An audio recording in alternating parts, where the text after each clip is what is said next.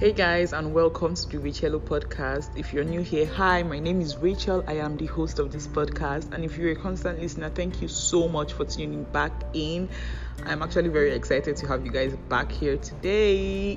Anyways, um, just a heads up that I am recording this podcast outside, so you might hear a little bit of like background noise or like sounds, and like please just bear with me or like ignore them and yeah. we will get through this. I'll try and see if I can edit like most of the background noise out, but ah, we'll see how it goes. Anyways, um, for this podcast, I am doing uh, a more personal topic per se because um someone reached out to me. I was like, "Oh, Rachel, like I love your podcast. You talk about a lot of general things, and I would like to know if you would be doing something more specific to your life soon. So I was like, okay, yeah, let me find a specific topic about my life situation and talk about it.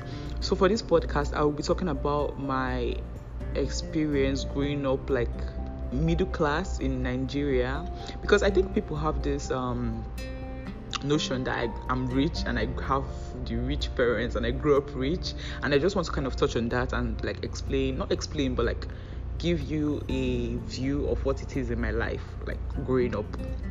Okay, so before we start, I will do a little backstory. My mom and my dad are both Igbo from Enugu States. They met. Oh, I don't actually know how. Oh, yeah, they met in school. But anyways, they are from two different villages, but from the same state, right? So, um, my mom, she grew up in a good family. Like her dad was king so she's a princess. Like they weren't rich rich but like they were a noble family that kind of thing. And my dad he was the very opposite. Okay now my mom was raised up in a christian home catholic home.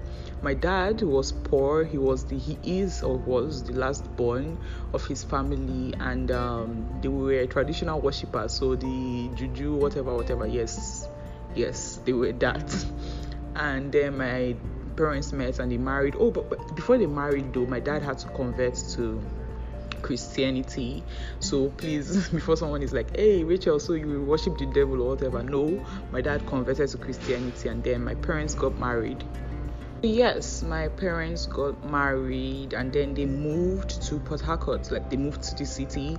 Um, at that point, my mom had studied accounting in school, but she was she didn't want to study work in a bank, and my dad was still going to school, like he was still working on getting his degree as a mechanical engineer. So they met, married, moved to Port Harcourt, and then while my dad was finalizing his um, degree, my mom started like going into business per se. she would um, go to Aba and buy like clothes, like material, gillet, wrappers, all these kind of things in bulk and come back to Port Harcourt and sell them. Those guys, that's what she kept on doing. And like my mom told me that when she started that business, it was terrible because she would buy like wrappers and stuff for like hundred thousand naira, and then she would go and be giving it to people on credit, like you know, take this thing and pay me back later, and they would never pay her. And my dad was always getting angry, like, oh, she's wasting money that they don't have, like you know if she's going to do business, she should stop selling on credit, that kind of thing. At that point, I think we used to live in um, Oyibo. I'm, I'm, I'm trying not to make mistakes here, but I really can't remember. They told me this story, but bruh, I've forgotten. So I think we used to live in Oyibo then, like in a self-contained apartment. A self-contained is like one room, like one one whole room where you have your kitchen and your um whatever your parlor your kitchen your room are in the same place so yes i think we used to live in a self-contained and i mean it was just the three of us so we were not like struggle at this point i had not come into the picture it was just my mom and my dad so uh my dad finished his degree and started looking for a job and that's when they had me. Then my dad got a job with nnpc but he stayed like at the lowest of the lows. He stayed at the bottom. So they still didn't have a lot of money right? My mom by the way got better at um, selling things. We thank god for that. So um, she was no longer selling on credit and she actually got like more reasonable as per the whole business aspect of doing things. And yeah we're proud of her. Anyways back to life. Then okay my dad decided that he didn't want to be living in a self-contained anymore. So we started building our own house. And um, they moved from there. I think we our new house was going to be in Ruma Hall you know Port Harcourt, you know Ruma Hall. So we we moved to Ruma Hall, and like at this point, the house wasn't complete. Yeah, they were still building the house, but my dad had made sure that they had finished at least one room. so me, my dad, my mom were living in that one room, and um, I mean, it was comfortable. I don't know. I think it was comfortable. I was not uncomfortable, and it was just the three of us living there while they worked on the house and everything. Oh, I forgot to mention, my mom has literally sold. I know she there was a time she started selling like chickens and eggs. She started doing poultry business. I don't think there's anything in this world my mom hasn't sold. Anyways, when they started building the new house, my mom decided that she wanted to stop selling material and start selling cement so she wanted to be like a cement distributor. And my dad was like okay sure yeah. And then um like at this point things were getting better per se. My dad was you know getting his money from nnpc my mom was getting her money from her business. We were building our new house. Life was very good. Uh what even happened? So yes my mom bought some stores you know started selling cement. Then my brothers were born those two boys. Yeah. then my two like my, after I have three years on my brother. So after three years, my mom gave birth to twins, and by this time the house was complete. So we moved into the house. Like at that point, we had a three bedroom bungalow. I loved that house so much because that is where most of my childhood memories were made. It was so so sweet. Anyways, so we were living there, you know, just chilling. Life was good, and our house was in such a way that it was like a what is a semi bungalow. I don't know if those kind of things exist. It's like two houses in one long row. So we rented out the other parts, right? So we were renting out our house. My mom was doing her cement business. My dad was working in NNPC, and as he was like um, getting higher, they transferred him from Port Harcourt to Benin so my dad had to move to Benin to work while we stayed in Port Harcourt, but he would come back like once a month, like for a week, a month, those kind of things. So we got to see him once in a while. Life was pretty chill. We weren't rich, we weren't like throwing money at everybody, but we were okay. And okay, because my I remember I said my dad was the last born, so uh, but he was the only um he was one of the uh why where are my words? He was he made his money though before his other siblings and like with the Igbo tradition he had to help them. So we'd go to the village like you know during on Christmas or like August whatever and we'll go there like meet his family build a house in the village. Like it was going We were not suffering for anything. My dad and I always discussed like because I was really close to my dad, like we were like one and two. So we always discussed like the possibility of me going abroad to school man i've never been i've always i think i was born an ajibota. I've never been the girl that was going to suffer in one nigerian federal school. I'm like no shade to those that go to federal schools. If you like it you like it. I just did not feel it was for me you know? So my dad and i had already started discussing me going abroad to study. Then um well we all know what happened. My dad fell sick with cancer and like his drugs were very expensive. At that point he had to stop working for around a year and like money was tight. So we didn't have enough money to send him to out like to send him out of the country to get his drugs and his medication. And when we finally had the money he died. And yeah we that was what happened. And that was when things kind of like changed for us. Okay so before my dad died we were working on or they were because i was like not part of the planning. They were working on building a house like we had bought a because now my dad was actually gaining money you know like he he had worked in nnpc for like over 10 years at this point. So he had climbed up and he was getting money. So we wanted to build a house. And um like we or not wanted we had started building a house. This one was a duplex a very beautiful house. And i remember like my dad would come and be like, you know, write a list. What do you want in the house? Me, I'll put swing. My brothers write swimming pool. Like we wanted to have pets, like all those kind of things. We were finally getting all the money that my parents had worked for. And my dad is a very, um, I don't want to say, like he was very careful with money. That's the, what I want to say so he was careful with money, the fact that he didn't spend recklessly. He was always saving, like all the money he made, he made sure like he was putting it somewhere, either buying like stock or like building this house or like like he just never really spent money on himself, you know. And I that was one thing that always really got to me because after all the planning and saving and like being um, prudent with money, he did not get to enjoy that um fruits of his labor. He did not get to enjoy the fruits of his labor before he died, and that that always just got me. and that's what is always like it's always at the back of my mind, you know, like all this money you want to make in life, you can die tomorrow. Just can anyways, that I'm digressing now. Back to the story. So yes, my dad died and things kind of became very difficult for us. Like we my mom was very determined to finish building the house he had started because she was like, it's his legacy. He wanted he really wanted us to build his house. So my mom like I don't even know how she got all the money because she poured money into that house, built the house, very beautiful. Like we moved into the house in 2013, if I remember correctly. Moved into the house in 2013. It's a duplex, a very beautiful house, very nice compound. In like we, this was as around Rumibo, so it was in a very good area. And uh we started living there and one day i brought up like i was i don't know why i just brought up the whole schooling abroad thing to my mom. I was like hey you know like daddy said i can actually school abroad if i wanted. My mom is like there's no money for that you know? The only way you get to school abroad if if you get a scholarship. And that is where i start i was like i just saw my dreams disappear with disappear before my eyes. It was very sad. Like, forget the fact that I'm laughing now. I really worked hard, guys. Like, it was a struggle. I know I used to get so many admissions that would seem good to other people.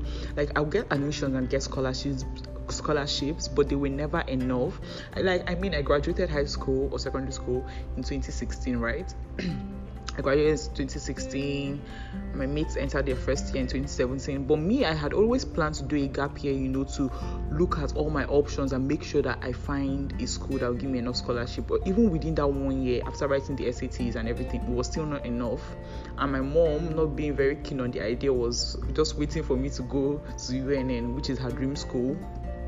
So I was not going to do that. I really did not want to go to a school in Nigeria, but like as at a point, I was like, maybe this America, going to America to study dream is like hopeless because there's no money. I cannot I cannot go to America without paying for my fees, you know.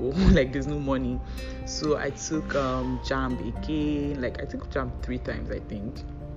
And I was I swear I was like very close to going to Afe Babalola Afe Babalola is like a private school in Nigeria. So my mom, after finding out that I was not going to get into UNN, she was angry, but like, man, I was going to go to Afe Babalola, but like around the time where we were meant to pay the fees for me to go to Afe, something happened. I I can't remember, but I know something happened where we needed a lot of money and my mom couldn't even pay the fees for me to go to, into Afe.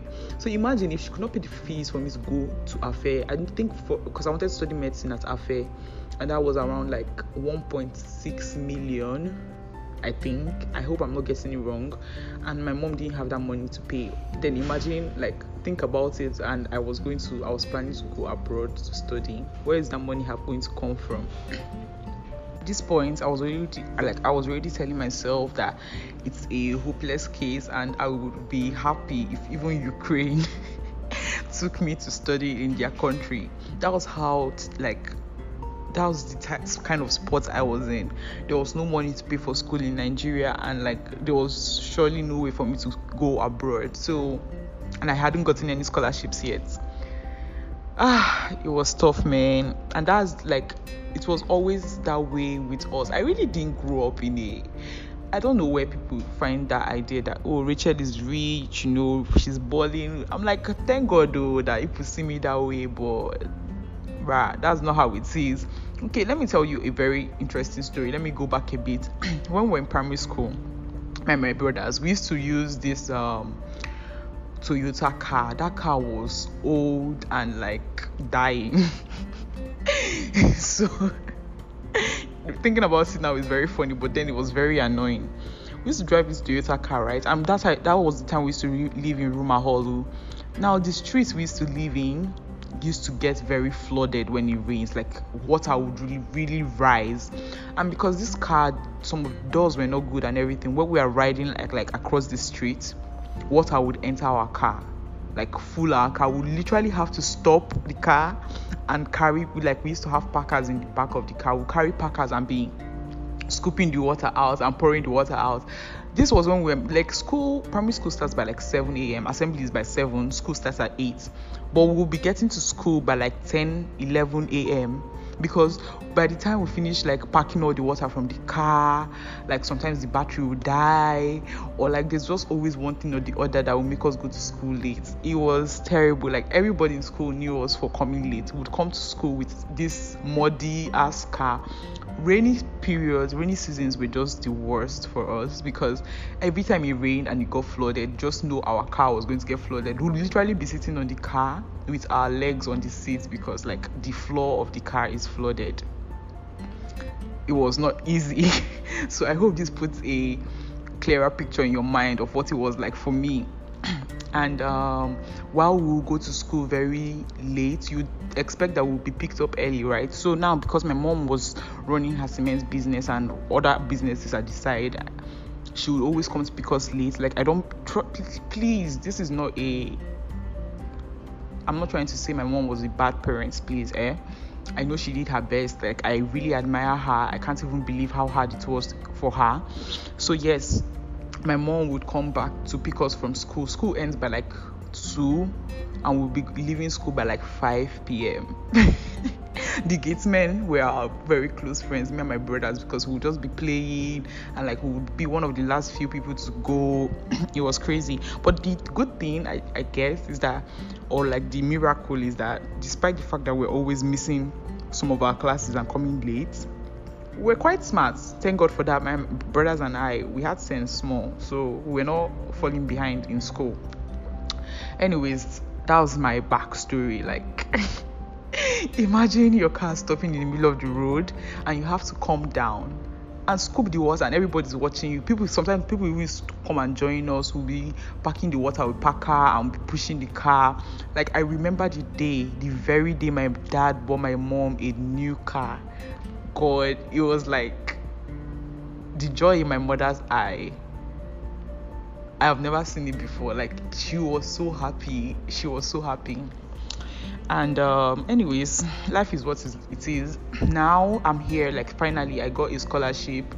Came to school in America. Thank Jesus. And that's how it. I don't know. Does that really cover it? But what I'm trying to say is that when we were younger, money was very hard to come by. Very hard. I think, and I think now that I'm thinking about it, that's why my mom was not very keen on letting us hold money. Every every money we got, we always had to give to her, or maybe she was just being a Nigerian parent, but like we had to give her our money, which I was very angry about. And um, I really do know the value of money. That's why I'm like I can never be poor in my life. I've never been poor poor like how to beg people poor but like i think i understand some part of what it means to be short of money like to actually look at your bank account and like your bank account is zero or you want something and you can't get something because you don't have the money to get it. I understand that. I have lived that life for a long time. And it is not in my configuration to keep living that life. Is i can i cannot just be poor. It's not it's not my future plan. You get me? So yeah that is it. I mean now uh, my family we are still good we are good like i'm we are definitely not struggling like mm, i don't know how to explain it to you people but just know that we are surviving as every other family is surviving. We are not the richest we are not the poorest either so we thank God for that and like life keep going on. I just want to go and get my money and help my mom and my brothers. Like I don't have my future children because like we're gonna ball. We're going to travel, you know, to Paris, to France, to Italy, Venezuela, Bali. I got you. okay, at this point I'm just saying a whole lot of nonsense.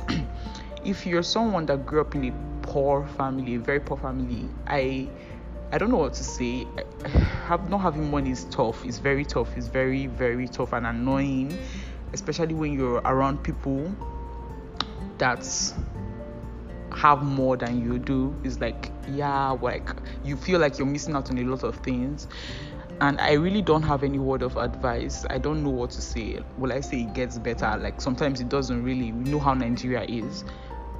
So um I don't have any advice. I'm sorry. This is just me sharing my own experience. And but the thing about my experience is that even though I didn't have everything, like I didn't have everything my or my mates had like i didn't have their jacuzzis or like dst i didn't grow up with cable i watched cable for the first time when we moved to our new house in 2013 let me tell you we we because like you know all those Scooby Doo, Liv and Maddie. I didn't when my friends used to talk about it like in secondary school. I just used to look at them like, what the fuck are these people talking about? Because I could not relate. I did not know these shows.